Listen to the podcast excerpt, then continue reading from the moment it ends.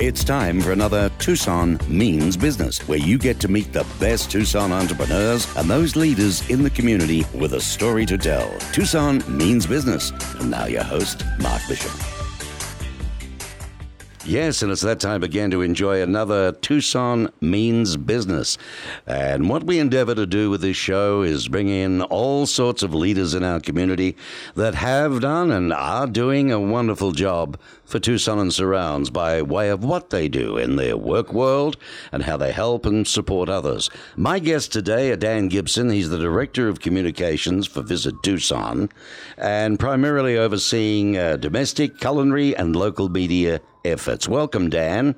Thanks for having me. Appreciate I also have uh, Devon Brown. Devon's a branch manager of the Great Western Bank. And uh, he's along today. He's a local graduate from Rincon Uni High School, lettering in football and track and field. We won't hold that against you, mate. you Yeah, know. right. Welcome, welcome. Thank you very much for having me. All righty. And an icon of this city, CEO of his company and president of Film Creations Limited. Rick was born in New York City but grew up in suburban New York. Following graduation from the University of Denver's film program, he was invited to join the prestigious Directors Guild of America in LA. And here he is in little old Tucson where he's been for many, many years, haven't you, mate? And happy to be here. Yeah, lovely to have you. How does one go from New York to Denver, Rick? Tell me. Uh, it was, I believe, United Airlines. Sorry. No. Oh, uh, you didn't fly yourself. Fair enough. no, Okay. no, I actually, uh, I, I was. Uh, I walked through the living room one time when my sisters were looking at a presentation for a thing called Camp Adventure that was a cross country trip, and I saw some pictures of Colorado that they were projecting, trying to get my sisters to sign up. And I said, I have no idea where that is, but I think I want to go to school there. So I tried to find a school there, one that would accept me, and son of a gun, University of Denver stepped up. That's very good. Very good. Now, although this invitation uh, to join the prestigious Directors Guild of America that I talked about represented a tremendous opportunity for you, it required working in a highly structured union environment, apparently, which you reluctant, uh, reluctantly declined the offer. What, what was behind that? Well, you know, I went out to LA for about a week to try to find a place to live and uh, sort of get settled in. It was part of the uh, the internship program at DGA, which led into becoming a member. And uh, after about three or four days there, I, I just really couldn't get acclimated to, to living in Southern California. The traffic was so bad. I could, I could see a, a place I wanted to go across the street, but you'd have to take the interstate to get there. And uh, so I, I went to the head of the guild, was Robert Aldrich at the time, and, and just said, you know, I really appreciate the honor, but if I have one life to live, it can't be here doing this. Right. and that's when you made your mind up. Yeah. Let's go to the summer of 76. You headed towards Tucson, where you had previously filmed uh, the Tucson rodeo for NBC. Right. And uh, something marvelous was about to happen to you. Well, yeah, we actually got lost. I, they sent me down with uh, two days worth of film and a four day plane ticket.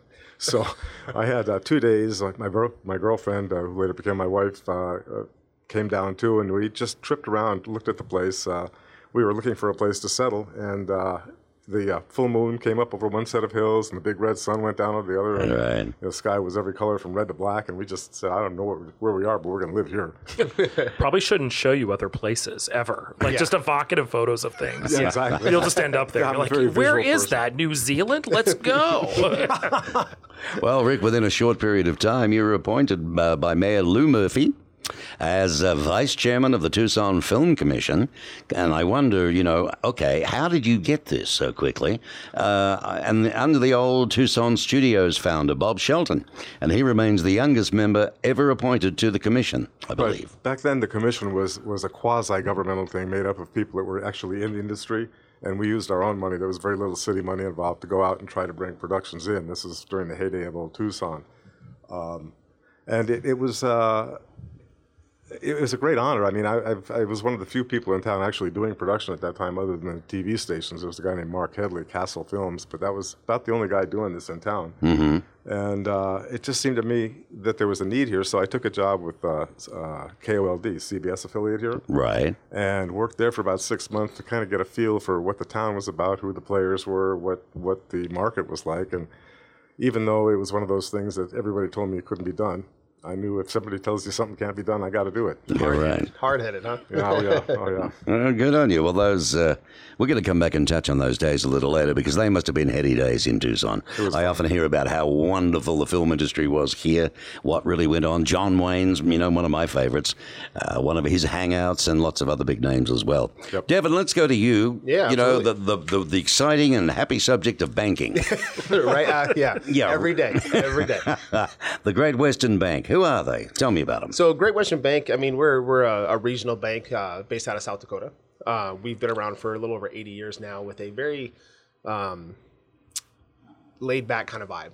Right, as we understand, is that people come first amongst you know amongst anything, and what that does is going to um, allow us to you know maintain what you want as a customer, as a person. Right. You know, as business is always going to be there. So very much one to one. Absolutely, yeah, yeah, Okay. and you know we always stay resourceful, make sure that you can get a hold of who you need to get a hold of. Right. right. You know, what a you- concept. Well, you're right. Yeah, you deal with people. You know, there's buildings and you know artificial intelligence all that everywhere, but people are what run this place, right? Sure. Yeah. Well, uh, I think it, I think it goes back to when you know you were at college and so on. I mean, you accepted a football scholarship to Arizona Western College, but more recently receiving a degree from Grand Canyon University with a Bachelor of Science in Business Management. So that set you on your way. Absolutely. And you previously worked in sports medicine before transitioning into banking as a teller in the very very beginning. What? No future in sports medicine? Yeah, you know, it's you got to be very, very specific, and and it's a. Uh, I would have loved to be, you know, part of a, a you know, the Golden State Warriors, Phoenix Suns, something to that effect, and be on their staff, but that's a long road to get to. Yeah. Maybe not the Suns. Mm, not this year. The gig might be available just if you. If You know, hey, if I ever want to change, you know, I guess that's where I would look at, right? Right. So, what was the goal when you started as a lead teller? To strive for a manager's position? You know, and and my old supervisors, and even now, is they hate that, considering the fact that I really didn't have a goal. Right, for the most part, I kind of just kept working on um, what I had in front of me, and as long as I was good at it and I liked and enjoyed what I was doing, I was going to take that road. So, more than anything, is you know, you put it on my plate, and I'm going to take off with it, and you know, see where it lands me. That's so, the way. Yeah. That's the way. It's a good attitude to have. Don't forget, we have a lot of aspiring young people also listen to our show, and uh, they take a lot of hints and advice, you know, from our guests. Who, a lot of them have done it the hard way.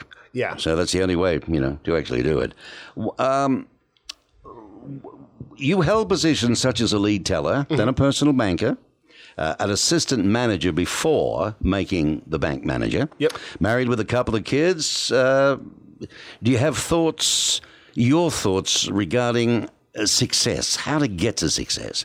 in all honesty, I failing, and that sounds really bad. But you know, is you don't know how successful you will be until you step outside your box, right? You- Outside the compass square. I Yeah. must be very successful then. I, you you know, I, I, I've taken my hits, I've taken my blows, but you know what? What did they say? The the best, uh, the best comeback is come from you know failing or losing what you had. You know, and so to me, it's it's a it's a big deal to fail. You know, as long as you learn from it and you grow from it. So failing isn't always necessarily a negative thing to me. It's Right. you know, it's a place of growth. It allows you to kind of move forward with what you want to do next. Right. Say it doesn't matter how many times you get knocked down, it's how many times you get up. Absolutely, yeah, absolutely. Well, you believe that strong relationships that have longevity are the foundation to the development of the next generation. Uh, would that be fair to say?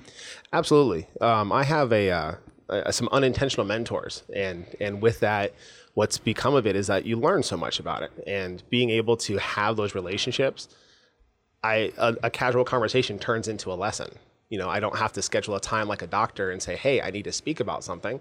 We'll go and you know we'll go to dinner, have a barbecue, and you know start chatting things up, and you start to kind of develop you know some thought processes, and they open your eyes from a different perspective. So I think that that allows me and anybody for that matter to kind of you know reach out and see what you can learn from anybody that you come across. Okay. Now, the Great Western Bank, uh, it's a regional financial services company Yeah. uh, focused on business and agribusiness banking, Mm-hmm. right? Uh, not angry, but agri. uh, but sometimes my pronunciations as an Aussie can be misconstrued. That's all right. How is the firm doing these days? Are you ahead of the game? Absolutely, you know, and and um, especially being in Tucson is our our our goal has been to be literally in the mix of everything. So anything from new construction to hospitality to um, new business development, whatever whatever it is, we want to kind of dabble in it because you know, kind of as I said before, as you start to learn things and you learn what people want and need, Plus, it gives us a vision of where Tucson's going to be and what we what Tucson needs in general. So then we can kind of help guide and and build that structure of how Tucson grows. All right, we're going to come back on that because there's some exciting things that you are doing. But I love the way your uh, the way your firm thinks in relation to doing business, which is a little different from a lot of banks out there. Uh, this fella, he doesn't think at all. Dan Gibson, uh, it just happens for often. him. It's all it's all it's all knack. It's just you know, ad lib he does. gut, you know. Who is that? He's, he's, he's got a great job. I love his job as the Director of Communications for Visit Tucson, primarily overseeing domestic, culinary, and local media efforts. Correct? That's True. That's got me. That got me here at very least. Local, you know, media efforts. I made it. Made it to the show. So share with us, Dan, what a day may uh, look like in the world of Dan Gibson. On, I mean, on paper, it looks terrific. Um, yeah, sure. No, no, it can it can be. No, it, it's an interesting job. I mean, I came from journalism, and so you know, the sort of great nightmare of leaving journalism, I think, for most journalists is this idea that you're going to end up in PR and that you're going to be like uh, writing a press release for gum or something. You know, it's the most transcendent gum ever. Uh, you know, uh, new flavors, things like that. So uh, when the opportunity came up uh, to work at Visit Tucson and and to really tell a story about Tucson. Uh, which was sort of what I was doing before. Uh, it, it's just a it's a great opportunity to to talk about people who are doing interesting things in this town, not un- under, unlike you here, uh, Mark. You know, it's like to find people whose work deserves to be amplified, uh, to try to share that with uh, media, with travel journalists, food journalists, Yeah, great. meetings journalists, whatever it is. So That's a good thing because you know, uh, um, I mean, you're part of the whole new movement of, you know, who is Tucson? Where the heck are we? And why should we even come here? You know Yeah. what I mean? It's it's it's on. Your role, we did touch on this before. The position was editor of the Tucson Weekly. it's true. uh, I did do that. Yeah, I was digital editor before that. Yeah. How how did you try to convey? What was your biggest uh, challenge there? Would you think when you were doing that role? at the weekly? Um, that's an interesting question. I, I think you know just the media landscape changing so much was what was sort of problematic about it. I think you know it was funny because I talked to people and they're like, "Oh man, I really miss the golden age of the weekly," and I was like, "I would have enjoyed being the editor then too," you know, uh, because it was just you're everyone's trying to figure out that space of how do we create content and not and balance it against an ad landscape where people just don't want to buy ads. You know, uh, people look at a print ad and they're like, well, I could. I could buy my my nephew can help me buy Facebook ads, you know, or or fill in the blank, right? Or I, I bought a Google Google display ad. So people don't necessarily feel like those print ads are compelling, and so it's like, how do you still put out a paper that people want to read, but also balance that against the sort Yeah. of challenges of selling ads? Well, Today, well, uh, it's a common anybody in media always just like you start talking about that stuff like well how is this working now and people like just start you can see like the sort of color leave their face yeah It almost changes on a daily basis. and it's yeah exactly you're like oh yeah so ads That's still well, let's happening. let's make it let's make it easier for you. Yeah. you're a music journalist for God's sake for Apple Music. I did do that yeah I, What I, do you know about music?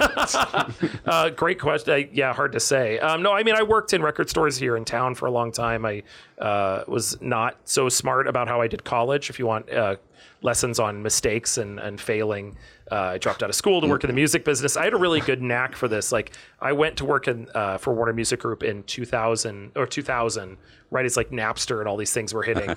so you know, it's like you're watching the business crumble. Like, Right. so then I moved to music journalism, uh, where you're watching the business crumble around you. right. But PR seems solid. Tourism still good. I, Gee, don't move into production. yeah, I know, right? right, Exactly. I do have that uh, touch. We work, we work with the film Tucson is in our building as well. So I already, if I'm ruining film in Tucson, I'm sorry. Oh, yeah.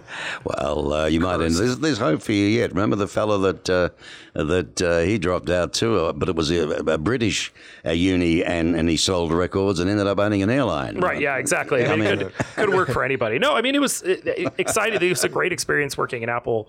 Uh, you know, I made playlists for a living. So essentially, I was writing like mixtapes, which, uh, you know, when I was in high school, I was trying to impress girls with that, which wasn't working. But, Right. uh, uh, Apple Music was great. So they're like, oh, hey, we want to make a playlist. It's like, what? What people would listen to at a tailgate for a NASCAR event. Right. Right. Right. Like, yeah, Very sure, let's oddly do that. specific. Oh, super specific. My favorite was uh, Soccer Mom Chill Out. Ooh, that's a thing. Okay. Yeah, so if you're in your van, you know, you picked up the kids from soccer practice, you just want to you know, just let the feelings happen for a little bit. Mm-hmm. There was a playlist for that, and I made it. So. Well, there you go. Well, let's face it, there was one fellow too. What, what- what's it called? Uh, Facebook, I think. Uh, Also trying to pick up girls, yeah, Yeah, yeah. right. You know. Well, uh, let's get to the food bit. You managed a bakery. That's true. I did do that yeah. Previously, I mean, did you think there was any connection with your uh, culinary expertise later on in life in your career? Zero. No, um, uh, no. I mean, I think I think it's helpful in what I do now to understand uh, what it's like to work in a restaurant. I actually think like it's a pretty useful life skill in general Right. to have worked in a restaurant. Yeah, I think it point. is too, yeah. Uh, it does sort of put you at where the rubber meets the road of dealing with people Yeah. and speed and getting things done. Uh, and so now, so much of what we talk about is food. I mean, it just really is. When we talk about Tucson, you use the language of food. And so having that experience of like talking to a restaurateur and saying, hey, listen, like I get what you're doing here. I, I just need to bring in a journalist for this amount of time. Or, hey, I, you know, if you could stop by the table, like to sort of cont- make that connection between I think what's been really good for me in my sort of accidental career is having done a lot of things, uh, some successfully, some not so much. You know, is that But you've lived. yeah, I'm still here. Uh, you know, know? my son is graduating from high school this week, so like we got that that far. Very good. Um, so I win. Yeah, Yeah. exactly. So far, so good. So I mean, it's that having that context of when I talk to journalists, I know their language, right? I'm like, I get the pressures of it. I know how to frame a story. Working with uh, local businesses, I've done a lot of weird things, and so usually I could be like, oh yeah, I know what that's like. I know what it's like to wait for a delivery or to try to figure out what to sell that week or the product, things like that. So That's it- good. Accidental, wildly accidental. Well, success. talking on doing different things, because I'm a great believer of people have done things in their life. I mean, it, you go from one thing to another, but you learn something from each one. But a graphic designer Yeah. uh, for publications, including California Tomato Grower. Oh, it's scintillating. yeah, no, that's exciting stuff. And mini storage messenger. Oh yeah, It's- there's a local printer in town, Sundance Press, and Lord knows what they print now. But at the time, it was mostly trade publications, and in this weird sort of connection, I like deeply love trade publications because, because they're so like weirdly niche that you know uh, you learn a lot about that particular industry. Right. And so we were printing Duck Decoy Monthly. Uh, there was one about a particular type of. Uh, Portuguese water dog quarterly, uh, but mini storage messengers like what at the time was this like really thick publication, and just super in depth about like states that where they require you to live on the property. So mm-hmm. now that is something mm-hmm. I know about many storage places is that in Arizona you have to have someone live at the at the mini storage place. And so there's like a little apartments attached to every mini storage place. That's right, You- You, can look for the satellite dish usually. That's there's like a little like direct So that's TV it, thing. yeah. So that's not useful in any that piece of information is no good oh, well, except for this conversation. Here's the big one. Here's the big one, Yeah. folks. A three-time, not once, but Three. a three-time game show contestant, and his trivia team can be found on Instagram at uh, Sparkle Motion Information Club. Is that right? Yeah, this is absolutely the first time anybody's actually read that bio. So this is helpful.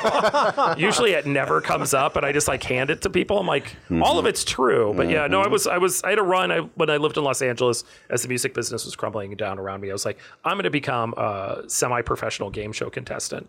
And so I was going on shows uh again, successfully and unsuccessfully, just trying to make enough money to live in Los Angeles, which um, It's not easy from the sound was of it. not a good. None of that was Well, a good well, plan. give us an idea. What sort of game shows? Yeah, I mean, you're not an idiot, but I mean, you're not a, you're not a Harvard professor either. No, neither, neither. Uh, Um, no, so I was at. I was the first one I was on was uh, Rock and Roll Jeopardy, which VH1, the cable channel, Oh, had a knockoff, or it wasn't a knockoff. It was made by the people who made Jeopardy, but it was hosted by. Uh, uh, the guy who Jeff Probst, the guy who hosts Survivor, and they only ask questions. Same show, except they only ask questions about music, and that I won, so that was nice, fifteen thousand dollars. Whoa. Yeah, I know. That Uh, and in bill in those days- yeah, right, exactly. My son was born the same month that aired. Oh, so And that was- so it was like it was all gone.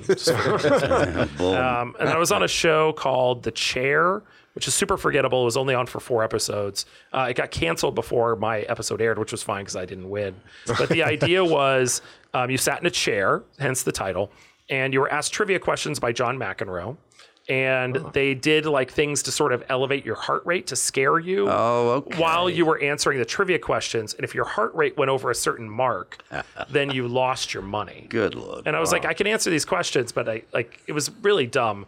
And they had you run to the stage. It was like the whole premise was bad. Sounds like they were trying to kill you. Basically, yeah, Yeah, they it did does, throw roaches on me. Oh, my Uh, and then I flicked one of the roaches away, and then this is the most LA this is story. way ahead of Survivor, then. Right? isn't? Yeah, exactly. Yeah. So I flicked one of the roaches, and the like the animal guy is like, you can't do that to the roaches. The Union Roach. Yeah, it was a union you. roach. like I was like, I what? No, you threw roaches at me. So uh, I said some terribly mean things about John McEnroe and kind of hurt his feelings, and that was the only thing I got out of that show. Well, They you- leap over the net and beat you with a hat. yeah, I know. Oh, He's, he's like, it was so funny because he's like, that's not fair, and I'm like, I, I was realizing I wasn't going to win any money at this right. point. So, so yeah, yeah, You ought to talk stuff. Might as well fair, have fun with it, right? Yeah, exactly. I, I got an autographed tennis ball out of it and Oh, uh, a that's cool. lunch. I think it was a lunch. too. There you go. Well, better than a kick in the teeth. Let's face it. It wasn't that great of a lunch. Well, Devon Brown, you're headquartered in Sioux Falls, South Dakota, this bank you work for. Mm-hmm. Uh, why in Sioux Falls, South Dakota, of all places? Is that where it started? Or? Uh, yeah, yes and no. I mean, in, in Sioux Falls, it's just kind of. I mean, and, and bear with me. I've been I've been here two years, so I'm still learning the history as we go along. but- Okay. and, and it's always a good history to find out. But I mean, it's it's a nice, good, ho- I guess, homey feel is what it is. Okay, So, so okay. staying, you know, not not to bag bag on any of these other institutions, but it's a very good personable culture that we've developed and. Sioux Falls was just where you know it kind of niched and it worked out, and so slowly spreading, slowly spreading out from there, and it seemed to work really well apparently. So I mean, all the way out here in Tucson, it's been, you know, we've we've been out here for, I want to say ten to twelve years now, and it's you know it's been a really decent run. Well, you're doing well. That idea of being uh, family oriented and one on one, customer focused culture. Uh, it's usually associated with smaller banks. Yes. But uh, you rank sixth largest uh, in the U.S. for farm lending. Uh, have you had a good run with that, do you think? I mean, Yeah, you know, and and that goes back to our, our kind of our, our thought process, right? So if you think about farmers and ranchers, you know, you're up early, you got to take care of your crops and your goods, and you can't rush things, right? You rush them, you get bad products. You get bad products, your clients fall because they don't like what you're doing anymore. Mm-hmm. So we kind of do the same thing. We make sure that you know we things are done on time, they're done efficiently, and you get what you re- what you're expecting out of it. You know, we're not we're not just going to be order takers. You know, we're professionals, and we want to make sure we give you what's best for you. right. I mean, for instance, we even we've even thrown some satellite offices, if you will, out in Yuma. You know, my good old stomping grounds, Arizona Western College out there, right? Mm-hmm. Surrounded by farmland. Right. So a very good place to be where you where you have a, a successful agricultural company or agricultural institution, you know, that's a very good spot to get into. And they've been nonstop since we put them out there. So, you know, we took a chance and threw a couple guys out there and it's been great ever since. Well, there you go. Uh, 170 banking branches across nine states And growing. and growing. Mhm. Yep. Uh, what would you say your mission is? Um, to bring back that customer service. You know, some places you think is you, think of like artificial intelligence and how ATMs are popping up everywhere.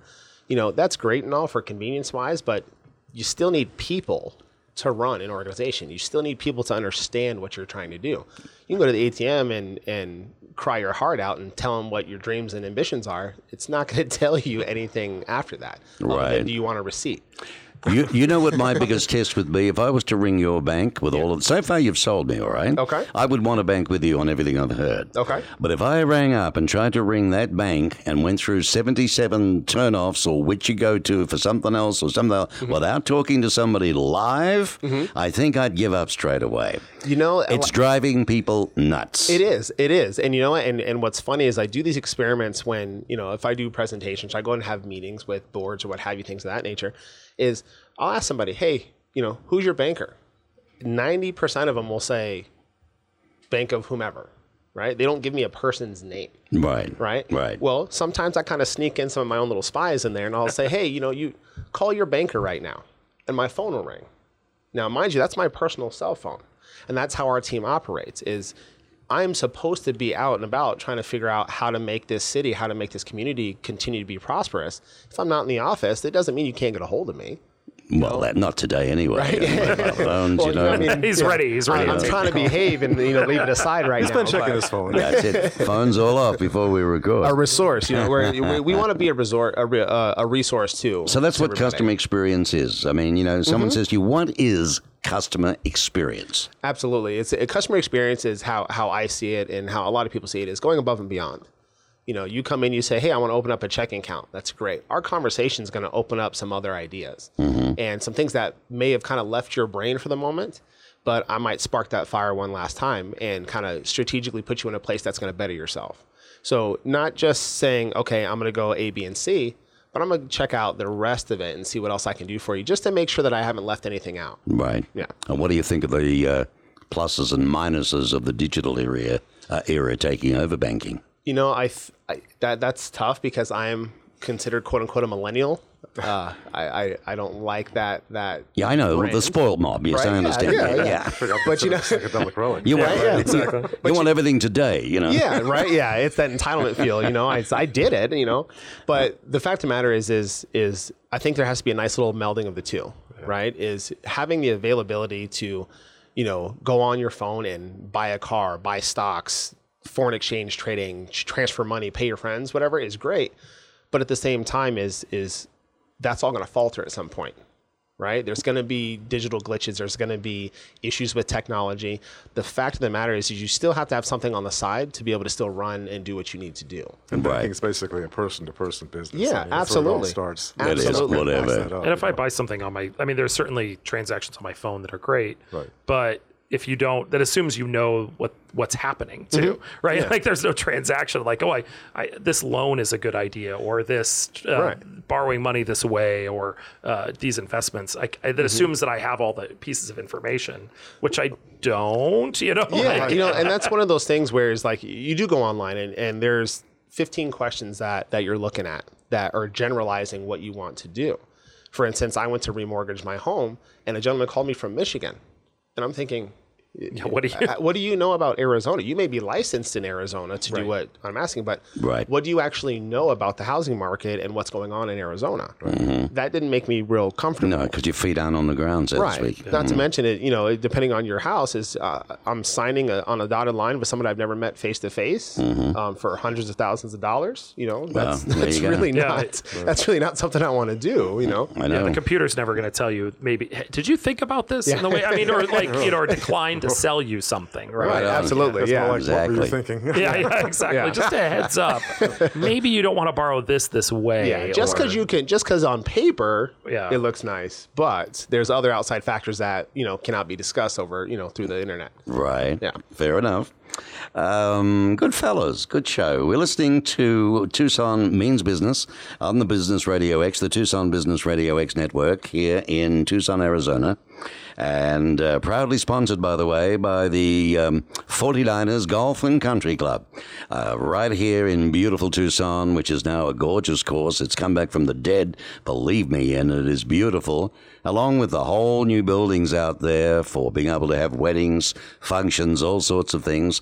Uh, officially sponsoring this show, Tucson Means Business, uh, starting next week. But we thought we'd give them a plug today to say thank you so much for coming on board with us, and we do appreciate it. And of course, we're broadcasting live. Uh, we do live stream, but of course, our focus is all on podcasting. And uh, we do uh, broadcast out of the Stewart Title Building. This is where our studio is uh, on Broadway. No, not that Broadway, but the one in Tucson. But we might get there one day. Speaking of Broadway, Richard Rose. Your film and television credits literally fill three pages, which I'm not going to try and do now. Uh, thank God we don't have time. But let's have a look at some highlights, in which include, and I wouldn't be surprised if these guys, maybe not the millennial, Probably doesn't remember. the Global Arena, a film on the Lake Placid Olympic Games. Yep. Tell us a little bit about what the message was. Well, the uh, the Lake Placid Olympics was really the first uh, uh, Winter Olympics to be broadcast live worldwide, and AT and T was very heavily involved in technology at that time, uh, broadcasting from the top of Whiteface Mountain. Uh, and I had originally signed up with the Lake Placid organizing committee to do footage, official footage for them. Uh, after a couple of days, the people from AT and T, the producer, saw some of the stuff I had done and and uh, actually dragged me off my assignment and, and had me for the next three weeks uh, doing footage of how the uh, how the games were put together, um, the communication problems that they ran into, how they Right. came up with solutions because it was their venues separated by 20, 30 miles sometimes. Uh, trying to get signals in the snow and ice up to the top of Whiteface Mountain. To get Wow, some up. challenges there. Uh, it was it was a pretty interesting thing, and I, the film actually won the silver medal at the New York International Film Festival. Apparently so. Congrats on that you, too, yeah. by the way. Yeah.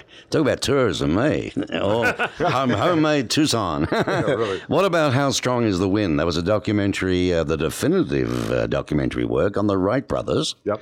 Uh, and the human experiment, the story of the visionary uh, Biosphere 2 project. I've been pretty lucky. Uh, one of these days, I want to write a book called Backstage at the World because, you know, through my career, I've had an opportunity to do some really, really unusual things. Um, the Biosphere project, I met my, my wife on that actually. Oh, really? Um, she was the artist that did all the renderings. Oh, wow. Um, and uh, we did several films. I was uh, the official filmmaker for the Biosphere. They Right. wouldn't just let anybody on there uh, to shoot. They they had to go through the, the, the Biosphere office, and, and then they, the Biosphere office would be in touch with them. Uh, so that was that was a very cool assignment. And how strong was the wind? Uh, Boeing actually is still using that to train their first year aeronautical engineers. It was Wow. a, Wow. a film not so much about the history of the Wright brothers, but how they accomplished what they did. Right. They, they're Yeah, pretty amazing, isn't it? Oh, it, it's an amazing story. They, they not only did what they did, but they had they found the errors in other people's work that, that uh, everybody else was working off of, Yeah. and changed the whole dynamic of the way people were were building things. I'm pretty sure most of you guys would recommend, uh, would uh, recommend, would um, know uh, some of these I'm going to mention that uh, Richard also worked on, like the Three Amigos. Oh yeah. Yeah, the Law at uh, Rendado, Rondado, yeah, Oh, yeah, Rendado, yeah. the Cellar, Ford. Okay.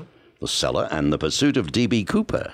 Oh yeah, yeah. Remember that one? The Young Riders? Yep. Desperado, Portrait of America, Little House on the Prairie. Well, speaking of that, wasn't um, uh, the young actor Mike Landon? Wasn't he pretty well associated with Tucson? Oh yeah, Mike Michael's great. We did a lot of work with him. Uh, he uh, he came down and started a uh, celebrity tennis tournament. As a matter of fact, Oh, is that what it was? Right. Okay. And he really loved Tucson. Um, matter of fact, uh, he was down here the week he discovered he was ill. Um, we were working together on some stuff, and uh, he was a very, very nice man. Loved Tucson, uh, and you know he, he uh, he's greatly missed because he, he brought a lot to the town. Well, there you go. I, I thought he was great because I grew up with that. Yeah. And uh, and there you go. Now I end up living in the place where he used to frequent all the time. he was very popular, and the show was very popular in Australia. Huge really? ratings. Yeah. Oh yeah, my word. Now let's see if uh, we can make you blush a little. In, in 2011, uh, you were chosen as the Advertising Federation's Advertising's Person of the Year. Yeah, I think they finally got down to the R's. You know, and in 2014, he was given the silver medal. Uh, in 2016, he was inducted into the Advertising Federation's Hall of Fame. which is a sure clue that my career is over. wow, all of this in the USA. Good on you, mate. What's your golf handicap these days, by the way? I'm sorry? What's your golf handicap? Oh, my golf handicap? Boy, you know, I, I think it's down to about a 14 right now. there you go. Not too bad, huh? No, and by the way, 49ers is a wonderful course. I'm playing there tomorrow. It is. Hey, there you go. It Same. is. It's uh, the restaurant out there is the Rincon Grill. People enjoy that, and of course, there's lots of other beautiful rooms to hold uh, uh, weddings, um, you know, showers, uh, birthday parties, and they have the bingo. I mean, they're packing them out there now, two hundred a night or something. Casey is uh, comparing uh, his bingo nights. hard to find a parking People love sometimes. that. I'm I'm here for it. I'm looking for a bingo place, and so Oh, there you go. Yeah, you 49ers is The my 49ers spot. on Yeah, it. there you Oh, Tuesday or it's gone to Thursday. I'm not sure. We'll double check on Might that. have to stay a whole weekend there with The all whole thing. it's yeah near my house. I'm here for it. Hey, Dan, I got to know why is tourism important to Tucson and to Arizona overall? Well, you know, a really good question. Um, so, I mean, the main thing is that it's such a huge industry. I think people assume that uh, the tourism just sort of naturally happens, you know, and and there are elements, obviously, like Tucson's this gorgeous place with a lot of assets, but you know, there is this constant uh, need to sort of remind people that things are happening here. We don't functionally have a problem getting people to come back to Tucson. When we do vis- visitor surveys, 80% of people say they are actively making plans to come back. But the problem is, is that people can go anywhere. You know, you have this uh, infinite amount of choices, even more so all the time. You know, if you live in New York, uh, the price of a ticket to come to Tucson is not all that much different than a price of a ticket to go to Paris.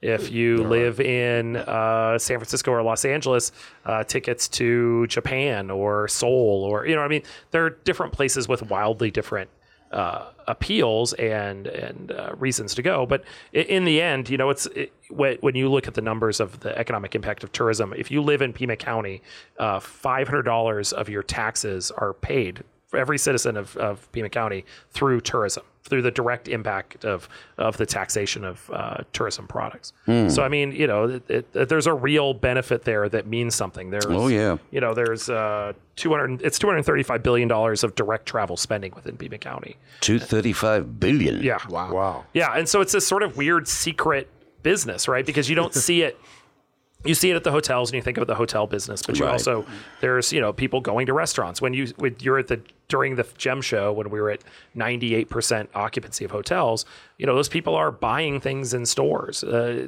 the target is busier. The restaurants are clearly busier. You're trying to get a seat at a restaurant roads are busier. yeah, yeah the roads are busier. You know and, and there's just all these like ancillary things. There are you know 6.5 million visitors. It's uh, 756 million dollars in in salaries paid to people in tourism in Pima County and so that money just keeps rolling around There's a lot of jobs in the industry. and you're not necessarily. I mean, you are building things, but it doesn't have the same uh, the same sort of economic needs that you know, like hey, uh, company X is moving here, which I'm totally for as well. But you know, you're having to build roads for those for to get to the place and the infrastructure and all these things.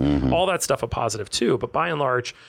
Tourist plus one doesn't cost the city all that much, but it has the benefit that just keeps you know keeps rolling. Well, I was going to ask you, how are the effects of tourism tracked in the first place? Uh, yeah, the the main thing is this is where it gets super wonky. So uh, my apologies if you want to like look at something on your phone while I'm explaining this part. It's totally fine. No, no, the main number is this thing called RevPAR. It's revenue per available room. So the idea is that there's a hotel room. Uh, let's say the uh, DoubleTree right down the street. They have so many rooms. How much money? How much money is each room making per night? Now, whether that room is full, whether you gave it away at half price, whether you paid twice what they were supposed to, that's the main number. And so, you know, it, since 2012, uh, which is you know the beginning of coming out of the recession for Tucson, that's a, we've had a 66% increase in that revenue per available room. So in the first quarter of 2019, uh, RevPAR went up seven and 7.1 percent over uh, the previous uh, the first, first quarter of 2018 to 109 dollars, essentially 109 dollars per room per night. Is what those rooms made January, February, and March of this year. Right. So I mean, that's the main thing you're looking at is like how can you right, how can you push that idea? Right. Uh, if you can move occupancy by lowering rate, right? Like if if you make all the r- hotel rooms twenty five dollars, you'll be sold out Sure. uh, if you you can raise rate and lower occupancy, just this basic sort of supply and demand stuff. Mm-hmm. You're trying to find that happy medium of we're filling enough rooms at the highest possible price, and that's what you're looking at at RevPAR. It feels counterintuitive because you're like, well, it's good for rooms to be cheap, but mm-hmm. they it's not good because that's not bringing in No. uh, the revenue, basically. Now, let me ask you this then. Sure. D- Do you agree with, uh, or do you see the need for all these new hotels that have been propagated for the for the area and, and all these, you know? Yeah, it's uh, it. In what I do personally, it's super helpful because everyone always asks what's new, right? Every journalist is like, "So what's new? What's new in Tucson? What's new?" And like you're like, "Well, we're not a town that does new all that quickly. uh, we're, we're we move a little slower on that path." Uh, but when you just saw, even just last year, year before, when the AC Marriott opened uh, downtown, it fundamentally changed downtown in that way. You bring more people to the space, and more people are spending. the The AC Marriott outperforms sometimes uh, on a room rate the. It, it outperforms JW Marriott Starr Pass in its same class. You'll so having something new in the right space makes a big difference. You're seeing so much in our peak season, which is you know eh, middle of January through April. We're seeing such increases. There's going to be a probably a flattening of the tourism business globally at some point. It's sort of inevitable. It goes in waves, but we still have a lot of space to take on more rooms. And for what, you know, a lot of organization does with uh, group sales, with conventions, with these sort of large scale things, when we're busy, we could absolutely use more rooms. Uh, there were sort of uh, basic hotels that were getting $600 a night during the gem show. Oh yeah. I mean, like, Well, that's the biggest puller, isn't it? But, but Oh, for sure. But now we've got these other sporting menus going on as well. Yeah, it's made a big difference. I mean, you traditionally Tucsonans, I think, you know, I talk to them all the time and they're like, "So, you know, spring training, huh?" And you're like, "Yes, that was a thing. It is not anymore." No, right. Uh, but we've you've seen a lot of like major sporting events replacing that. Uh, the Nova Home Loans Arizona Bowl has done wonders for a really soft part of tourism. The end of December, the beginning of January. Right. E- People. You think that it's a really great time for tourism, but there are no, there's no business business. There's No. no group business. So having those rooms filled with uh, with bowl uh, players for the bowl. There are the bands, the fans. all Yeah, that the stuff. fans that come all over the place, and now of course the knuckle dusters, or the skull, what are they called? sugar skulls. That'll yeah. do, the sugar skulls. Yes, it, yes. it brings it just keep, continues to bring in more people. And so Right. the one that people rarely know about, which is this, you know, pre- I think it's twelve thousand rooms, uh, Tucson Invitational Games, which is a uh, a series of tournaments and uh, preseason exhibition games for colleges, small colleges and universities, uh, mostly lower ends of NCAA and NAIA teams who come baseball and softball teams that come from around the country because the weather is terrible. Uh, a lot of places in Everywhere else, uh, yeah, everywhere else, Yeah. they're looking for fields, Right. And it's you know it's it's it's fifteen thousand plus fifteen thousand plus rooms uh, uh, filled with. Beloit College in Wisconsin, their softball team. Uh, they just play schools that you're sometimes like, that is a school. that is absolutely a school that exists. Just Uh, to see if it's university. yeah, it's it's somewhere. Uh, but they're playing at Kino Sports Complex, which is expanding. Uh, Lincoln Park, uh, uh, Golf Links Complex. So Don't forget about the the, the uh, bicycle. Yeah, t- uh, uh, Tour- Tour de Tucson, which is thing. going through its sort of that. revitalization, Yeah. and it's on for this year. Just if anybody's questioning whether the El Tour is happening, it is happening. So schedule your your shopping trips around. Uh, Yeah, around exactly. that. If it, great event, I I rode in that once and may I can't never get out again. of my house for a day. But so it's all these sort of like Tucson is very good at these maybe like more uh, reasonably sized micro events. It ha- lacks the splash of spring training, but things like Major League Soccer preseason has been right. here. We're doing exceptionally well with sports. We have you know we have an office, uh, two people in that department in Tucson who only think about that. So it, it's kind of funny how these things all come together. Group sales is obviously a big deal. What we're doing in film is you know uh, same thing, right? You think of sports in the way you're like, man, I missed the big thing, and in film you miss the film incentives and the and the large scale film, but you still you people are plugging away with uh, Netflix shows Right, and a lot non-scripted stuff going on entertainment. right now. Yeah, the, the big Yeah, stuff that independent stuff's here, the going on. series Is, Yeah. yeah, like, it started with Petrocelli, I think it was. Yeah. You know, I mean, th- this town was for a long time a hub for, for ongoing television shows, but now the, vi- the the business has changed so much. The equipment's gotten so much smaller. Crews, the, the market's gotten so much broader. It, it's really it's changed the industry. So it's a shift. How can a bank? I mean, Devon, you know, uh, the Great Western Bank is more for agribusiness and all the rest of it, but you you also want all sorts of business, don't you? Oh yeah, no, and and I have a, a nice little team that that they kind of have their own little niche. So what's How, fun? well, how would you tap into all of this that we're talking about? Tourism, people coming, visitors. Is, I mean, you you're in so many states, but you can transact business across the lines. Oh yeah, absolutely. And I mean, and that's just staying well informed within uh, within the tourism altogether. So, for instance, like getting into the hospitality business is, you know, all these people run in the same circles, right? So we want to stay kind of relevant and in the eye, if you will, of those people who are looking to um, build on that tourism or benefit from it. You know, so you know when when the Sugar Skulls you know developed and, and started their season, Mm-hmm. you know, I wanted to, uh, we all wanted to be right there in the mix of it all. You know, Right. whether whether it was you know running concession stands or you know tailgating, whatever whatever it was, Whatever you it took. Yeah. Well, I anything, tell you anything. what, out at the 49ers, we run so many. Casey and his team are flat out all year with corporations having their golf days. Yeah. Their fun days. Oh, yeah. Mm-hmm. Right? Because they love that particular size of the course and it's all the facilities are there, the amenities are there. Well, you know, so I'm- Great Western Bank should be sponsoring something out there. Oh, It's and, almost and we like do. agriculture. They got a lot of grass out there. The yeah, exactly. The only downside is that I am a horrible golfer. So you know, I, I it you know, doesn't matter. I'm a, I'm, I'm a I'm a very normal athlete. You know, I can do just about anything. You know, you catch me out at Top Golf having a blast, doing just great. But when I got to pinpoint that, no, that's not.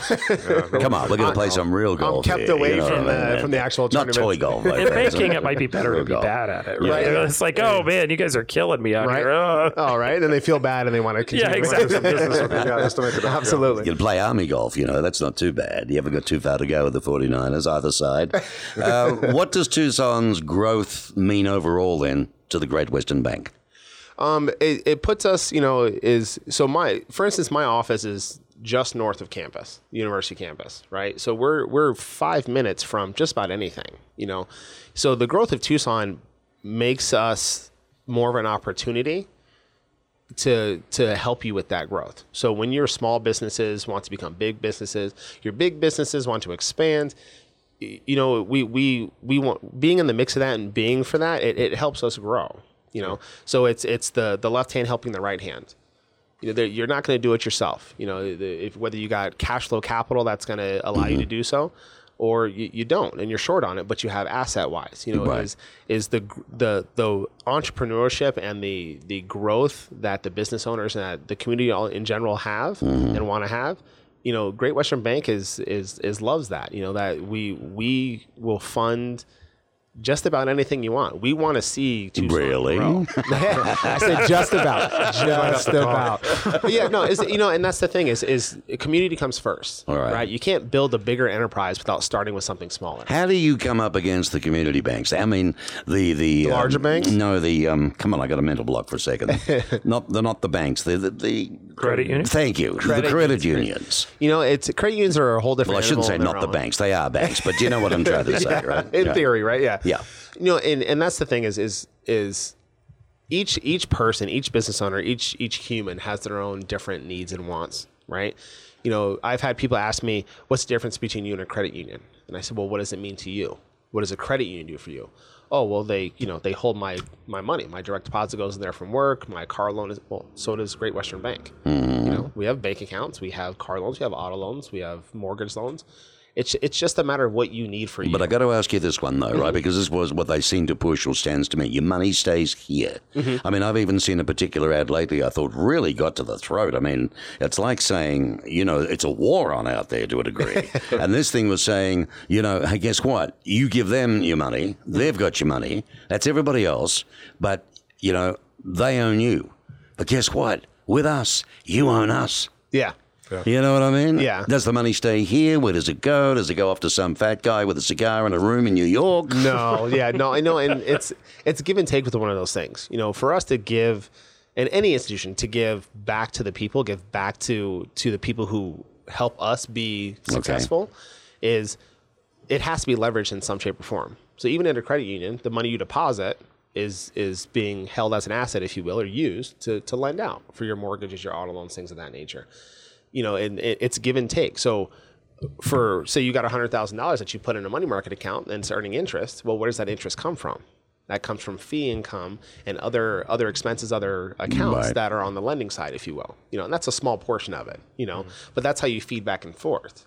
So it's it's just give and take, and it's hard to kind of pinpoint. There's a lot of variables that go into that. Right. Well, you're, you're you know you're determined to get out there and offer uh, just as much as anybody else is, aren't you? Uh, you know, absolutely, and and that's something that that we pride ourselves on as being a small bank where you get your personal service, but we can do anything that anybody else can do.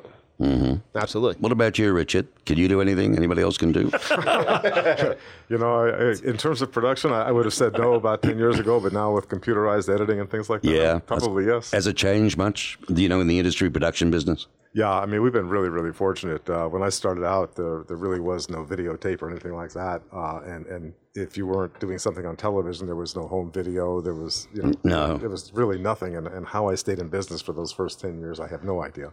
um, but uh, the, the business has really migrated in, in our favor over the, over the uh, last decade or two. Uh, the internet has been a great boon for us. Before, if you weren't doing something on television or for theatrical, there was really no outlet for what you were doing. Now, I mean, God, you, you do something, you put it online, and, and, and within 24 hours, it's viral, and, and 10 million people have seen it. Right. You know, whereas if you did something on television, you'd have to wait till it aired one time, and, and it, it's just Yeah, it makes me feel like when you look back at that, what you're saying, it's almost like we were in a time warp, wasn't it? It really- we, yeah. we were so hand fed and we had to wait. Yep. Had to wait. And now it's like, boom, press a button Stream- and everything you want's right Yeah, there. yeah. Boom. You know. It's funny because I, I was telling somebody the other day I have a whole head full of useless knowledge because you know we started out in film and, and you know I know all about film stocks and, and filtration and lighting and all and the color temperature and now you can probably the, the big thing is fixing it in post you know you, Yeah. you can mess up on location as long as you can fix it in editing Right, right. But that gap is wider too between good and bad.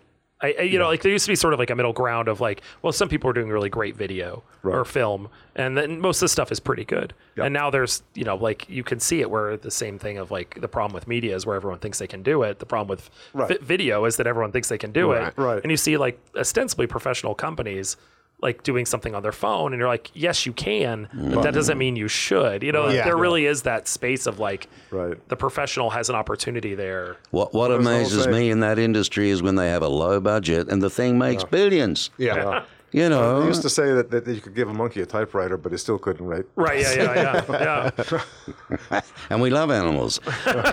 What's the biggest challenge do you think that you've had to face or have faced in your business?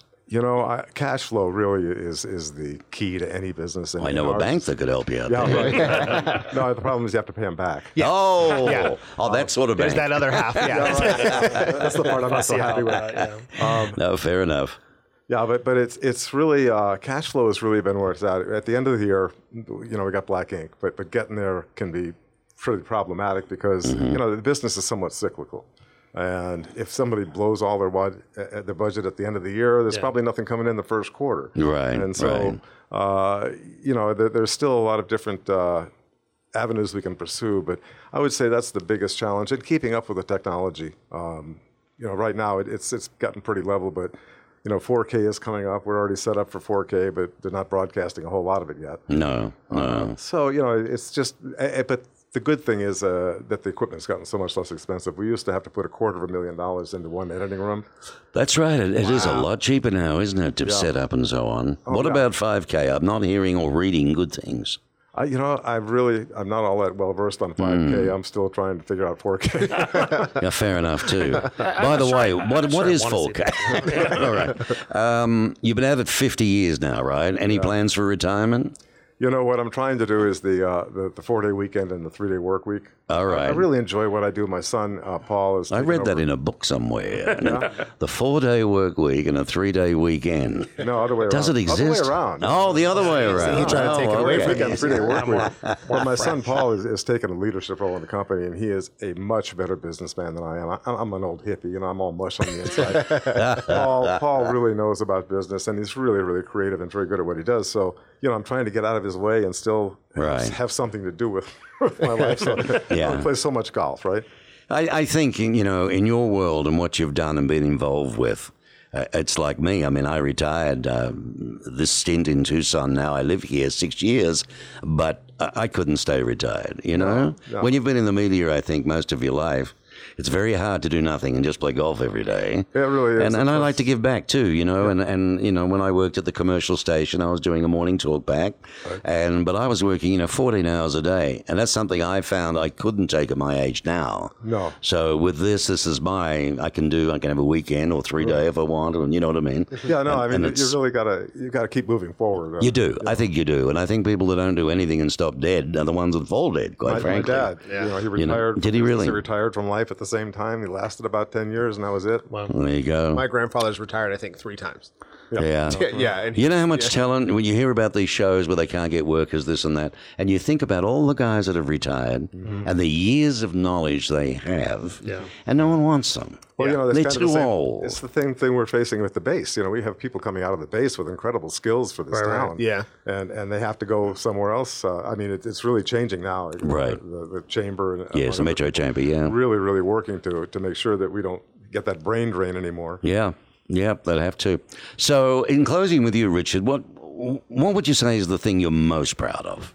Oh, I'd have to say my kids. Yeah, Really, yeah, and the fact that I've survived 15 years in business. you know. um, yeah, I- I'm surprised that they turned out as well considering their parentage.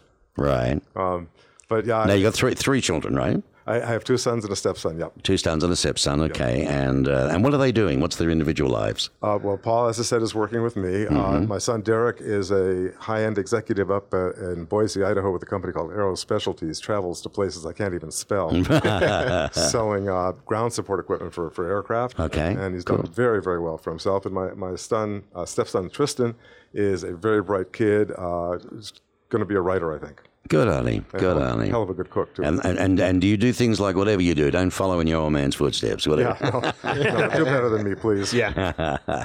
Richard Rose, he's the president, CEO of uh, Film Creations here in Tucson.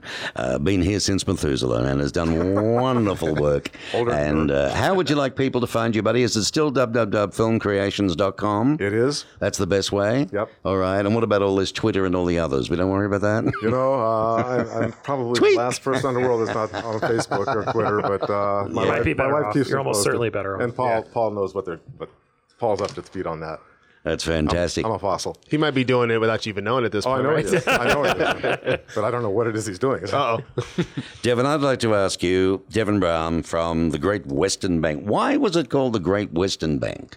You, you know, is uh, the only thing I can come up with is that is that's where they wanted to move. If you think about it, going to the Midwest, you know, Okay. moving out further west, Right. you start kind of you get a different perspective. You start getting a different culture as you move that way. Um, you know, everybody's got their own reason for their own name. So Yeah, fair enough, because there's a lot in a Great name. bank in the Southwest. there you go. There you go. That's what it was. Progress. Way out west. Yeah. Um, If the well, if you were to answer this this one sentence, Devon, Okay. uh, how have you been successful over the years that you've been in this industry? What what has set you apart?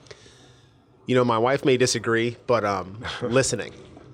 You, you, got you have to listen to to the people around you, both from from a consumer standpoint and a colleague standpoint. Um, you, you can't do everything as much as you know. Again, my wife says that I think I know everything and I'm right all the time.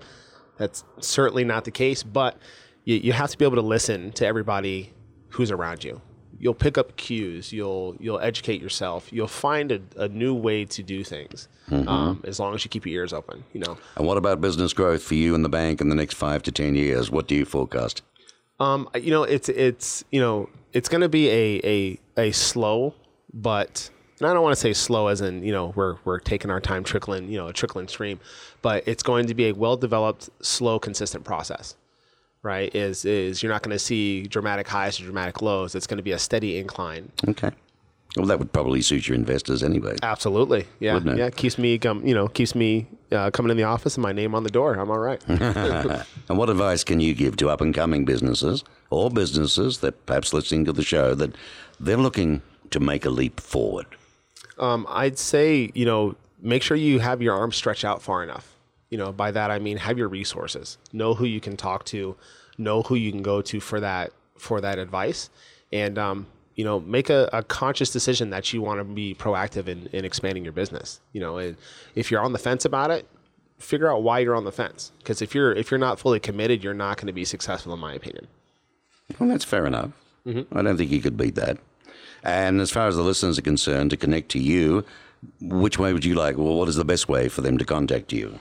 Um, you can walk in the door, come say hi to me. That's interesting. I'll take I'll take you to lunch. You know, we'll, we'll have a nice little conversation. Did you hear that? Free lunch. Wow. Right, there you go. There Tell you go. what. Yeah, I mean, uh, you can always call the office. You know, is is uh, got a great team. Always answers the phone. If they don't answer by the second ring, it's because we're running around like our chickens with our head cut off. But All you know, right. we're still getting things done. Then the robot answers. No, we don't have robots. I told you that. Welcome to the Great Western Bank. There you go. greatwesternbank.com and the LinkedIn URL is linkedin.com dash in dash devon dash brown da da da da da da da. You'll find them all there. Absolutely. But again, I just go to the uh, to the website. I would do that. well, last but not least, the voice. This man, you can hear him coming well and truly. He has done a lot of things. He's lived life. He's been a contestant. He's won a lot of money. He's lost a lot of money. He's been a What- what? baker. Wait a minute. Where was that part? I missed that part. He's been up and down. Dan. True. Uh, Dan Gibson is the Director of Communications for Visit Tucson. Now, if anybody is a young, aspiring, budding, wanting to be PR consultant, communications director, what's the biggest advice you'd give them? Seriously, Dan. Well, I I think what's been good in my profession, and I think it translates to most things, is is really trying to figure out how to uh, how how people how to tell a story is the main thing. And I think people disregard the sort of power that narrative has in our lives, in people wanting a something that has a beginning and a middle and an end, that has uh, adversity, that has triumph, that has a, a, a line to it. And you know, when you're talking about a city, when you're talking about a place, people want to understand where the struggles, the things that have been, they, they want something that's authentic, that's real. And I think that carries over to most professions. I think, you know, when you're talking about film, when you're talking about uh, people's arc with their investments and their, their stories, like how do you, how do you realize where you're wanting to go and, and what it means for you to get there? that's that's what was great for me in journalism. It's what's great uh, in PR is to say somebody like Don Guerra down the street at Barrio Bakery. You know, why did he get into this business? What what why is he passionate about local grains? Why is he doing what he's doing? And how that got him to a James Beard nomination, which is like functionally the Oscars of food. That's a, that's what's been successful for us is like connecting those really mm. personal narratives. Mm. A, a place can have uh, attractions and uh, parks and the things that they but people want to feel connected to a sense of place that's usually the people. People love Tucson because Tucson kind of welcomes them back. You have a personality here. Yeah. Exactly. Yeah. yeah. And so I think for anybody, you know, uh, when I talk to my son, I talk to my daughter, it's just like learn to tell a story. Mm-hmm. Like just learn to think about where's the hook in this that it that attracts somebody to what's happening and, and you know i think you see that in, in this business as well right mm-hmm. it's it's really is it's such a cliche but it really is about people and and where they where they've been and where they're going. Well, thank you, Dan. Of course, it, has been a fabulous show. Dan Gibson, uh, the director of communications for Visit Tucson, and of course, you'll be able to contact any of these gentlemen uh, once you get to the site. When the show is finished, it'll be put up with uh, all their details and a bio and so on, and photograph and all their contacts, and that stays there forever on the Business Radio Network. And uh, by all means, it's Tucson's means business. And our other guest was Devon Brown, branch manager of the Great Western Bank. Bank. You'll probably hear a lot more about them in time. Or it'll be, who were they? Weren't they here for five minutes? I'm not sure. Not at all. Not at all. I'll be around a long time. And uh, the guy that has been here 50 years, Richard Rose, and uh, uh, Film Creations Limited is the name of his company. I thank you all, gentlemen. It's been a great show. I appreciate it coming to you live on the Business Radio Network from the Stewart Title uh, studio uh, in their um, corporate offices uh, on Broadway in Tucson and proudly sponsored by the 49ers Golf and Country Club.